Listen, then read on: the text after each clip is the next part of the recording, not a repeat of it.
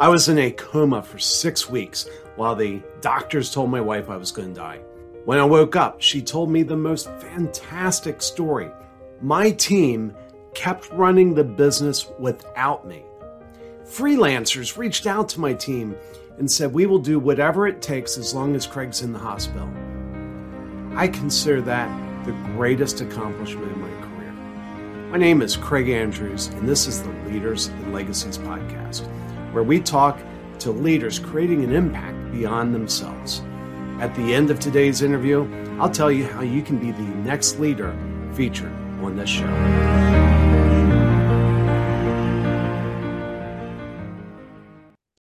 Today, I want to welcome Colin Sanburg. Colin has an interesting background. There's a lot of things that resonate with me, and uh, I've been looking forward to having him come on.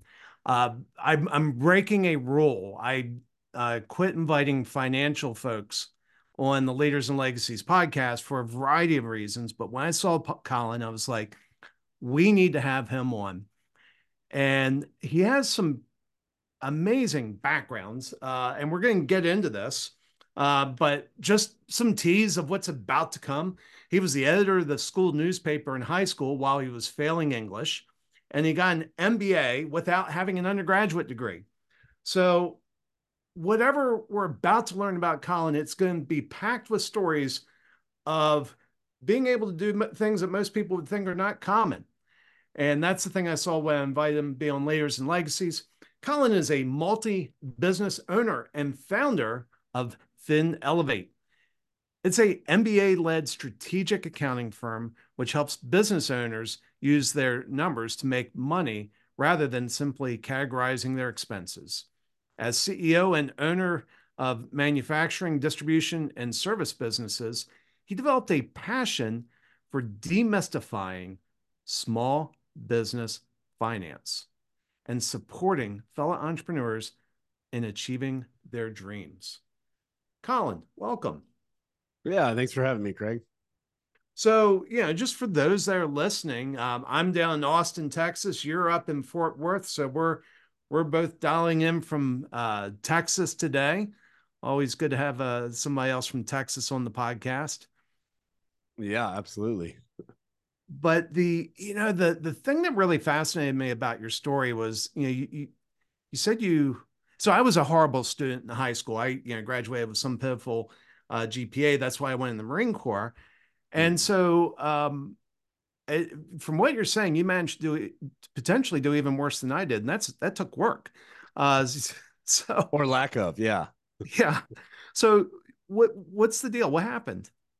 You know, I so that's a great question. Um, I I felt like as time went on in school, I got just more and more kind of actively disengaged. Um, it's kind of our like our worst nightmare for an employee, right? Is somebody who doesn't doesn't leave, but also isn't really there. You know, they're just kind of going through the motions and and not trying. And so um, that was basically me in high school. And then as I realized uh, after probably my sophomore year how bad my grades were, and that all four years counted, I was like, this is you know this is hopeless. So I was really in coast mode and um, found a couple things I was interested in. I was always very serious about my jobs that I had, but man, when it came to school, I was I was out. So, yeah.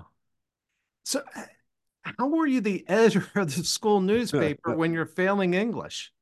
Yeah, so my uh, the teacher of the of the newspaper was very disappointed to find out uh, late in my senior year when I was editor that I was in the bottom ten percent of my class, and you know that was uh, meant I had failed a lot of classes. I'd done really, really poorly. And, you know, I, I had a decent ACT score, um, you know, pretty good ACT score, actually, can, all things considered.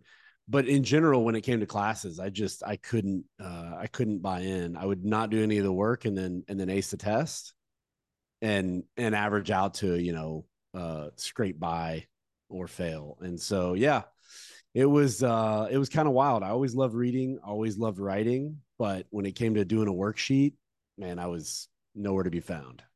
Yeah. So, yeah, and here, I guess here's one of the things I'm trying to figure out. You weren't motivated in school, but you wanted to be the editor of the school newspaper. What what was the interest? What what drove that? You know, that's a great question. I've wondered about that a lot. I think I've always just been driven toward leadership type roles. And when I was in my job, my very first job, I was a shift leader. You know, uh, my my second job, I was a shift leader, one of only two who were, you know, in that role. And these were, you know, uh, practically minimum wage, like fast food jobs. But I just always was, if someone was going to be in charge, I always kind of felt like I wanted to be that that person. And so with the newspaper, it was I enjoyed writing and in my first year, I was given a, a page that I was in charge of, and I excelled at that, and and basically felt like, you know, I think the experience a lot of us have had, if if we're ambitious and we're looking around, is you kind of look around and size everybody up and go like, man, there's there's not anybody here who is definitively better than me. Like I, I should have a shot at this, and so you just go for it. Yeah. And you know, one of the things I believe is obviously, if you're in business, communication is an essential skill. It's not optional. And writing is a form of communication. What would you say to people now? You obviously have a natural love for writing, but you you run into businesses all the time that you know some owners don't write. How would you advise them? I, I think you're absolutely right that communication is one of the really one of the the pillars of you know leadership and just honestly being an effective uh, worker for the most part. I don't know of any real role where you don't need effective communication. And so, yeah, I mean, not everyone's cut out for writing. That's not maybe your love. Hey, you're if you're working today, you're in the best era of all time to get by without being much of a writer because you got Chat GPT and all the other options that are out there. But you know, hone your skills for communication. I, I think that was one of the things I did too late in my career was really get passionate about developing interpersonal uh, relationship skills on a, on a higher level and communication is a huge part of that so i think you know the more you can lean into that the earlier the better well and i think we both post to linkedin either daily or, or near daily yep. and i think that's if nothing else if you have a business that's an opportunity to step up the bat and swing every day Yep. And, and you get some sense of feedback on what's resonating and what's not. Yeah, and that's actually been really fulfilling for me. I've only been doing that for a few months, but as I started, it was kind of a, a chance to get back into writing. Right, we all write emails, and you know, you just write little uh, short stuff, but it's kind of great to have a creative outlet. And and again, you know, these aren't long form books we're writing. Uh, you're taking a simple topic and you're just expanding on it. And so I, I think it's a great opportunity to you know do that and like you said get that feedback loop what's resonating what's working and develop your own style you know i have a, a my own style that is not grammatically perfect by any stretch but it makes sense to me and the hope is that it kind of resonates as a real you know real voice and not just you know something I, I got ai to crank out for me. You know i've actually had a debate with two writers that work for me we we invested collectively probably three hours into whether or not to leave some uh, grammar errors in an email.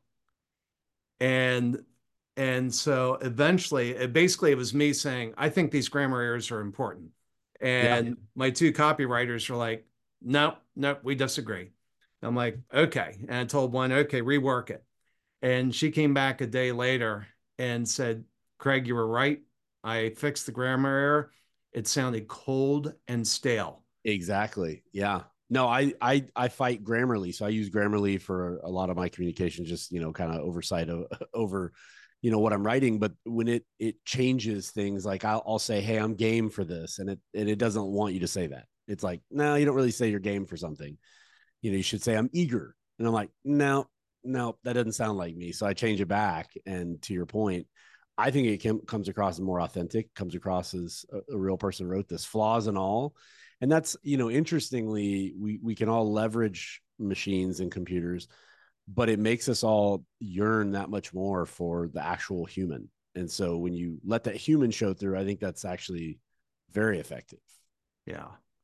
Well, and as as an example that I think people could take comfort in, the you know Ernest Hemingway, certainly a celebrated writer, he won the Nobel Prize for The Old Man and the Sea. One, it's written at a fifth grade level. It doesn't look like a PhD dissertation. Yep. Second, the last sentence of the opening paragraph is a run on sentence. And so here's a piece of literature that got, you know, that was the reason he got the Nobel Prize. And he can't even make it out of the first paragraph without having a grammar error. Yep. And so that's, you know, and and that's the thing. It's um it does leave that human element. And you know, I was I was actually but before we started recording this podcast, I was a guest on a podcast and let me just say if you want to improve your communication skills, get on as many podcasts as you can. Uh, because one, it just gives you a chance to say things in different ways and hear what resonates and what doesn't. But uh, one of the things that we talked about was um, people are leaning heavily on AI to do a lot of writing. And so, I, what I would say is the new noise level is AI generated copy. Yep. And so, if if you're using only AI, what that means is you're at the noise level. Yep. And if you want to rise above the noise level, you have to add that human element that you're talking about, Colin, to your writing. Yeah. Yeah, I agree with that 100%. I mean, we can see when something comes through. To your point, it just feels cold and kind of stale, right? And I love using AI as kind of a, I, I try to leverage it more for, you know, hey, give me a draft that I can then tweak and fix and update. Um, and I think it's effective for that. But if you if you allow it to put the finishing touches, I feel like that's apparent when you receive it. Yeah, yeah. So anyway, you um, so you graduate high school barely, and uh, I think something else we have in common is we both had run in with the police, but from from what I remember, the difference is I could run faster than you and so I never got arrested, but I'm not sure that was the outcome for you. Yeah, yeah, I uh I did. Unfortunately, when I was 17, I got in trouble um and and you know, got busted and that was a really that was a really uh deep moment for me in my life and something that for a long long time I, I didn't really want to ever talk about. But, you know, the reality is I was 17 years old. I was actually about 3 weeks past my 17th birthday. Made a big mistake here in Texas. That's an adult and uh and so, you know, I was in the back of the car and that really, you know, again, I think there was a, a period there that that was a kind of a major tipping point for me. And it really took hold when I was 20 or 21 with recognizing that like my life had veered far off of the course that I expected. I mean, you have to understand my dad uh, had a PhD. My mom had a master's degree. I mean, my parents were highly educated. Uh, my brother ended up dropping out of high school I barely graduated high school and I, I just kind of was looking at this like, what have I done here? You know, what is going on with my life? And so that um, really kind of put, you know, put the fear in me that, you know, this was a life that I could just continue on the path I was on and end up somewhere really horrible. And so that set the stage for me at 2021 to really say, like, hey, I, I've got this entrepreneurship idea that could kind of take a life by the horns and and give me a shot to get back in the driver's seat, headed where I want to go. You know, that had to be hard to come from family with such high education and then to not be performing. I mean, that what what did that what that feel like? Would you would you wrestle with and how'd you tackle that? Yeah, it felt horrible. I mean, you know, now looking back, I realize it felt like for two or three years, you know, we talk about imposter syndrome where you're you're trying to do something bigger and better than what you think you're qualified for. Maybe you've never done it before. I had whatever the opposite that of that would be called. I mean, it just felt like I was living a, a the wrong life. You know, I was headed down this path. I was always smart. I always enjoyed, like I said, I if I'd apply myself to something, whether it was a job or an interest, I was outstanding at it but I I didn't have the maturity. I probably should have gone to the Marines, uh, like you did. I didn't have the maturity to to kind of uh, do my chores, if you will, right? Yeah. And that's kind of what I try to teach my kids. Like, hey, you know, life's on you live in the life you want on the other side of get your chores done. And I don't just mean at home. It's just that's the attitude you have to have in life. And I didn't have that as a young person. I didn't really have the discipline to to do that. I would just get annoyed that something was quote stupid and then i just wouldn't do it well who's stupid in the end right so you know that that really um, once i clicked that into gear and like i said entrepreneurship became that path where i said man this is this is a chance where it's all merit from here forward it doesn't matter what degree you have it doesn't matter you know what you've accomplished so far in life. It's merit from here forward. If I can get that uh, to work, you know, I can get it all back. I can get on top. Yeah. Well, and you did something else that's pretty amazing. You you managed to get an MBA without actually having an undergraduate degree. How'd you pull that off? Yeah, so interesting story. So when I when I graduated high school, barely, I literally high school came down to the last 2 weeks. I needed an art credit, believe it or not. And the craziest part was the my old middle school art teacher had gone up to high school and now I had this guy in like 7th grade and I've got him again in 12th grade and he doesn't like me because he realizes I've got the maturity I still had in seventh grade, basically. And so, anyway, it ends up at the very end of the year, and I come down and I barely get the the credit. I had to pass the final to get the art credit uh, to to graduate high school. Embarrassingly enough, and so um, I obviously coming out of that, I was not on a track to go away to a, a stellar college. And so I just went out, got a full time job, started trying to do community college on the side. That was kind of petering out. It took, you know, years to get uh, a little bit of progress. And I actually had started my entrepreneurial journey and was doing a job interview with a guy. And he happened to have a, uh, he had gotten an associate's degree and then was rolled in a, in a, an executive MBA program. And it like this thought clicked, like there might be a path where, you know, and he didn't have a, a, an undergrad; he just had the associates, and so it kind of made me realize without a bachelor's degree there might be a path here. And at that point, I think I wanted to kind of claim one for myself that you know, hey, this is a reflection of who I really am, not you know the kid who barely graduated high school. And I was uh, 24, 25 at that time. And so I found a, a local school here in the Dallas Fort Worth area. It was a top 20 executive MBA program in the country at the time and I wore them out until they let me in. I basically said, look, you know, I've got life experience. I'm willing to take the GMAT, you know, put me up against anybody you've got. And I, I guarantee you I'll do well. And they eventually gave me that shot. And apparently I was the last person more or less in the state of Texas, because after that, the state of Texas uh, school system, I guess any public school, basically uh, outlawed letting anybody in who didn't have a bachelor's. So but I made it through and and you know finished near the top of my class and uh and was you know right there elbow to elbow with kids who went to the Ivy League and you know have been and worked for Fortune 500 companies and I'm right there with them you know in my late 20s uh, getting my MBA and and did well with it. Yeah. Yeah. That's it's it's powerful and talks about the the power of persistence. You know, and and something you said there reminded me of a conversation I had with somebody on, on Saturday. I met somebody for the first time Saturday. We're having breakfast as part of something uh, larger. And uh, he mentions that he was in the Navy and, and we start comparing notes. Turns out we were both at Subic Bay at the same exact time. Now, Subic Bay is a massive base.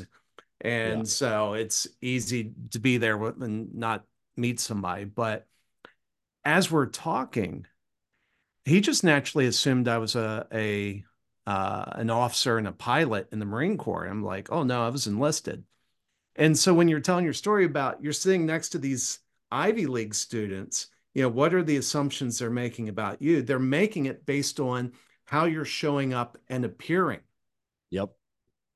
Yep. And at that time I was I was really insecure about what had happened in my youth. You know, now I've kind of really in the last handful of years just said hey this is this is who i am. This is my story you know this is how it worked. But at that time i didn't tell a soul that i didn't have a you know an undergrad that i didn't have a bachelor's degree. Uh, that to me was really kind of felt humiliating right? And so i brought that with me every day. I brought that energy of something to prove and and that's you know that's ultimately for me. Like i've, I've got multiple businesses. I've done different things.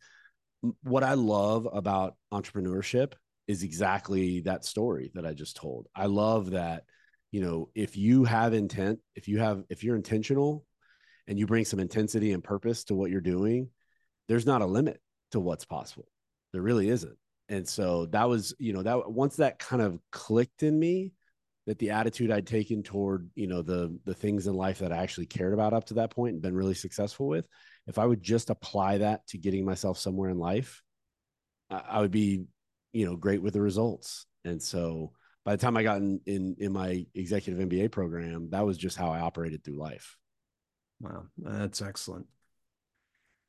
Now, I, I'm guessing we have to go back in time. At, at some point, you joined the family business and uh, you described that as a financial house of cards. Yeah, yeah. So when I was 2021, I decided, you know, I had this uh, really interesting moment where I realized I wanted to be an entrepreneur. It just came to me like hit me like a thunderbolt. Um, I was actually reading an Inc. magazine article about a guy who had basically picked the shambles of his life up and made something amazing of himself through entrepreneurship and it was like wow uh, this is this is my path this is what i'm supposed to do and so uh, as i went to pursue that i looked around and, and i had a family member who had a business and i said hey i'm going to go here for a year or two. I'll help out. I'll see behind the curtain and you know i'll be out of there go do my own thing. And 22 23 years later i still own that company uh, ran it for about 15 years as ceo but when i first showed up to your point you know the business i i didn't know anything about business. I was you know 21 years old. Uh, i show up and everything seems fine. Business been in business for five years. I assume you know it's got a, a, a dozen employees. I i assume everything's great. Uh, one, about a year in 15 months in i start dealing with the financial side of the business and it was even to the untrained eye it was ugly. I realized this was not what business is supposed to look like. Yeah. And, and you know, you touched on something there that I think is really important. I think one of the one of the hallmarks or one of the traits that you find in any seasoned leader is you always check assumptions because you have those moments early in your career where you, you made assumptions and you realized how wrong they were. Yep. Uh, so what, what would be some examples where you know that that's changed you that where you would have pre- previously just made an assumption, you're now checking them. You know, I love that. And to your point, you know, it's funny. We, I'll, I'll give you, I'll take it one step further back. So, you know, when you look at from the outside looking in, you look at small business and you assume like, man, these people know what they're doing. You know, all these entrepreneurs, they're just whip smart. They've got it all figured out. You get in and you realize like, man, everybody is kind of in this fake it till you make it mode, right? yeah. Uh, because we're always trying to get to somewhere we haven't gone before, and by definition, you're having to go out in the in the kind of land of the unknown, right? And so that that first assumption that everybody else has it figured out, and I'm the one who's the the fake here, that's obviously nonsense. We know that. Then you, to your point, you get in, you say, hey, you know, this person is successful because they either have stuff or they have what appears to be a big business. That's a, a an assumption you can't necessarily make Sometimes it is a house of cards, and some houses of cards are small and some are really big.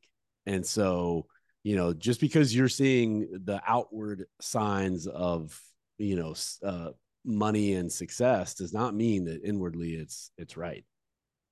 Yeah, and I I mean, earlier in my career I worked at a couple large international enterprise size companies and there were clearly things that weren't fully thought out there. But you know, going in a level even higher, I somewhat recently read Lee Iacocca's autobiography, and he talks about how he when he went into Chrysler, their finances was a house of cards that he yep.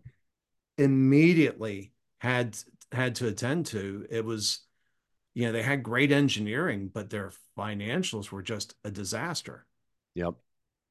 Yeah, and, so, and that's that's scary how common that is, right? Especially it, especially in small businesses where you have a business run by somebody who's not financially competent. Maybe they just haven't invested the time or energy or gotten that person on the team.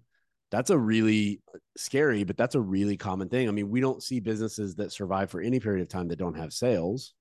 This is literally not possible, right? Unless you're just, I guess, bankrolling zero revenue. But, you know, they figure out some a version of sales and then they're not going to have anything to sell if they don't figure out some version of product and operations. But man there are some really big skeletons in the finance closet. Yeah. Well and i think one thing we could take from the from the uh, chrysler example you know obviously that was a company run by mbas run by seasoned business people. And if a company that size with that amount of talent can have financial issues. Sort of the you know the the mid level companies that you and I run into on a regular basis should have no shame if they also have those issues. Now they need to address them, Yep. But they shouldn't let shame keep them from taking action because much bigger companies with much more horsepower also have those issues. Yeah. Well, and I think that's, you know, me not having a great pedigree coming into being a small business owner, uh, coming into working in small business, I think just got me right really early with being able to say like, Hey, I, I don't know what I'm doing here. Like I'm, I'm good at these three things and those two over there, I have no idea about them. I, am not even going to pretend. Right. Yeah. And so getting kind of ripping off that band-aid in business is, is so important for the entrepreneur. And to your point, I think what happens is people kind of ignore the financial side of their business for a period of time and they get away with it for a little while. And then all of a sudden they're a, you know, two, three, five million dollar business and they got a, a bunch of people on the team and they're like, man, they feel like they don't want to expose the fact that they don't really know what they're doing. They're still treating it, you know, like a basically living out of the checkbook and and acting like, hey, if we have money in the bank, we're doing okay. We must be doing something right. You know, you get that kind of thinking going. And, you know, to your point, obviously Chrysler is an extreme example, but as you go up, the complexity is exponentially different. It is not just like an incremental change to go from running a half million dollar business to a $2 million business or a 2 million to a 10 million. It is an exponential change in the complexity of what you need to do financially to be to be safe and and take care of your business. Yeah.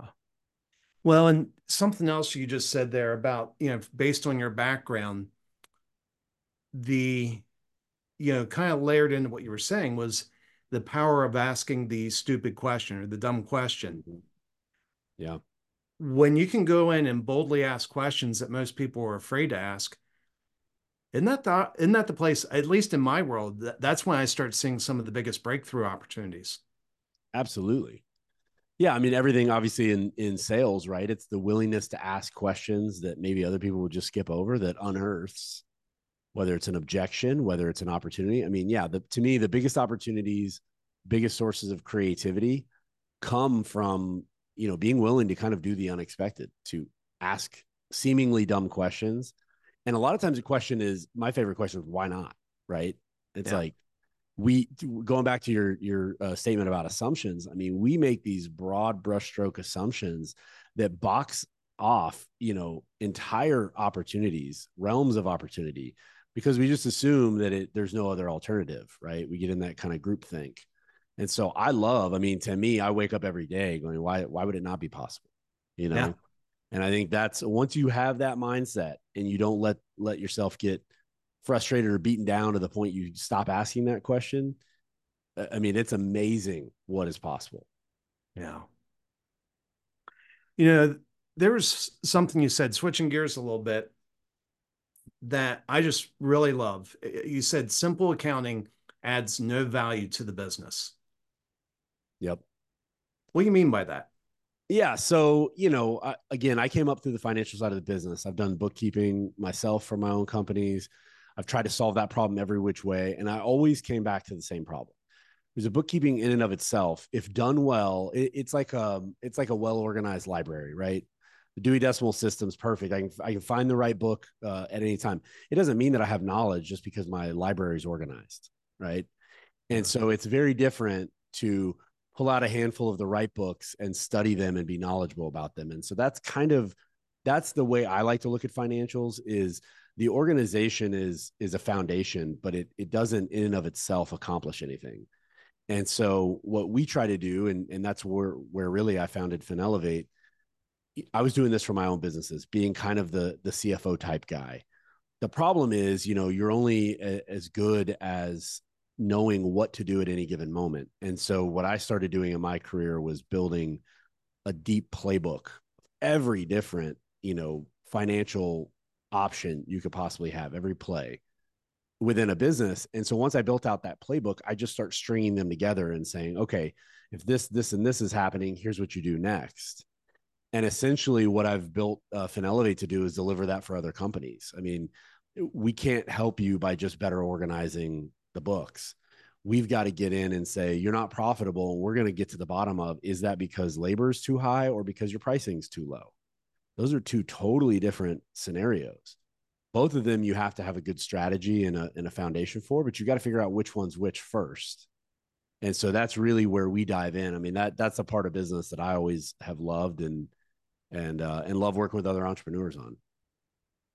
And you know, there's a concept. I have a buddy that has um, fractional CFO business as well, and it, you know, it started off as more of a bookkeeping and CPA mm-hmm. firm. And you know, I told him, I said, you you never want to be a cost center. I think yeah. the worst place you could be in a business is a cost center. And, and, so, for those without financial background, what's that? I mean, obviously, you agree with that statement. What does it mean? Well, oh, so I'll give you an example. How about this? So my first business, and this is continue to be a struggle. We're in the airport space. We do manufacturing of conveyor systems. So like when you claim your bag off at the airport, we make those.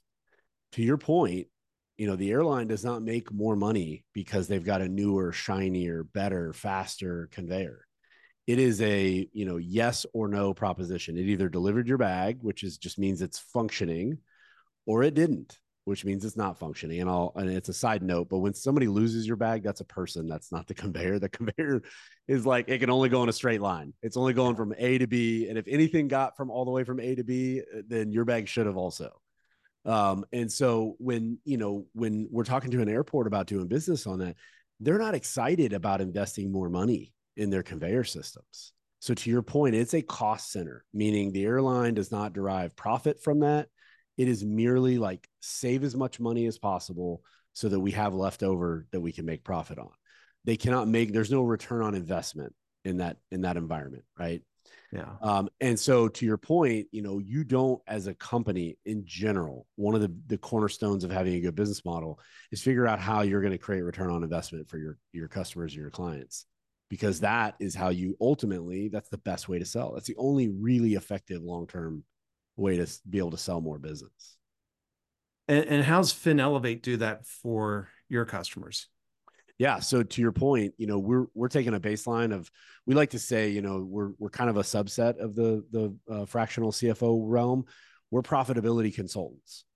We are helping. We're looking at a baseline of what kind of profit you were making before, and we're going to benchmark that against what the industry averages are. And most of the clients that come to us is because they're having a hard time breaking through you know maybe they're at 10% but they really ought to be at 20 and they want to scale and that's part of it but that's not if, if you're at any seven figure number and you're not at your benchmark profitability there's something wrong fundamentally with the way your business is built. It's either your pricing is too low uh, again your labor is too expensive.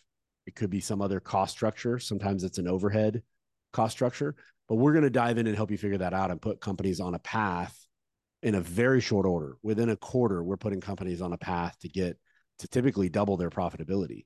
And some of that's going to come from growth, but a lot of it is going to come from really getting to the heart of where your your business model is is off. Well, I, I love that. I love that. You know, I've I've worked with a number of CFOs at larger companies, and so many of them come up from the uh, from the controller ranks. They were a controller before they became a CFO, and seems like the only you know you open up their war chest and the only thing they have in there is a battle axe that cuts cost. All they yep. know how to do is cut, cut, cut, cut. Yep. And the thing I like about what I'm hearing you say is, yeah, maybe there's some places to cut, but you also need to look at growth and you need to look at optimizing. Yeah. Yeah. And I look at the cost side as more of an allocation of resources, right? So it's not to say that the answer is always less.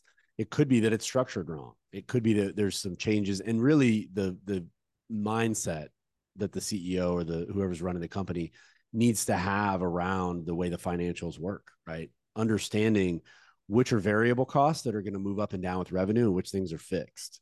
And we've got to get low fixed costs one way or another. That may mean shifting some of your labor to a more variable pay plan, giving them bigger upside but you've got to have you know a lower base type of of uh, play. So yeah, I I agree, and and unfortunately, you know, in that in that controller typical controller mindset, it's a lot about perfecting the financials, and to your point, you know, shaving down costs. That's always the answer. Well, yeah. but you can't ultimately win. That's not a long term strategy. You can't save your way into being a great company. You just can't. You have to have the dis- discipline around how you spend your money and allocate your resources 100% but part of it has to be you know breaking out of the mold of wherever you've been stuck you don't do that through you know chopping heads and and you know shutting down offices that's that's not how you do that colin this has been some amazing insights that you've been sharing. I I would love to go, you know, for another hour, but uh, we need to wrap up. But I do think, I mean, I, I love what you have. I I think, like I said, I broke my rule to have somebody in the financial space on leaders and legacies, and, and you absolutely delivered. I think people should reach out to you. How do they reach you? The easiest way, I mean, we talked about earlier, is I'm on LinkedIn constantly. So the easiest way is, you know, reach out to me on LinkedIn or look up my website, finelevate.com. I'm sure that'll be in the show notes. Um, those are the easiest ways. You know, we're uh, I'm I'm here. I'm not going anywhere, so I'm not that hard to find. Excellent. All right. Well, thanks again, Colin. Yeah. Thanks, Craig.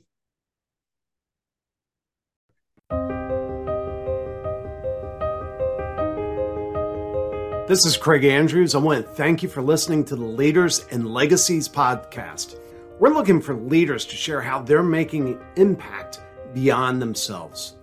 If that's you, please go to allies4me.com slash guest and sign up there. If you got something out of this interview, we would love you to share this episode on social media. Just do a quick screenshot with your phone and text it to a friend or post it on the socials. If you know someone who would be a great guest, tag them on social media and let them know about the show, including the hashtag Leaders and Legacies. I love seeing your posts and suggestions. We are regularly putting out new episodes and content. To make sure you don't miss anything, please go ahead and subscribe. Your thumbs up, ratings, and reviews go a long way to help promote the show, it means a lot to me. It means a lot to my team. If you want to know more, please go to allies4me.com uh, or follow me on LinkedIn. Thanks for listening. We'll see you next time.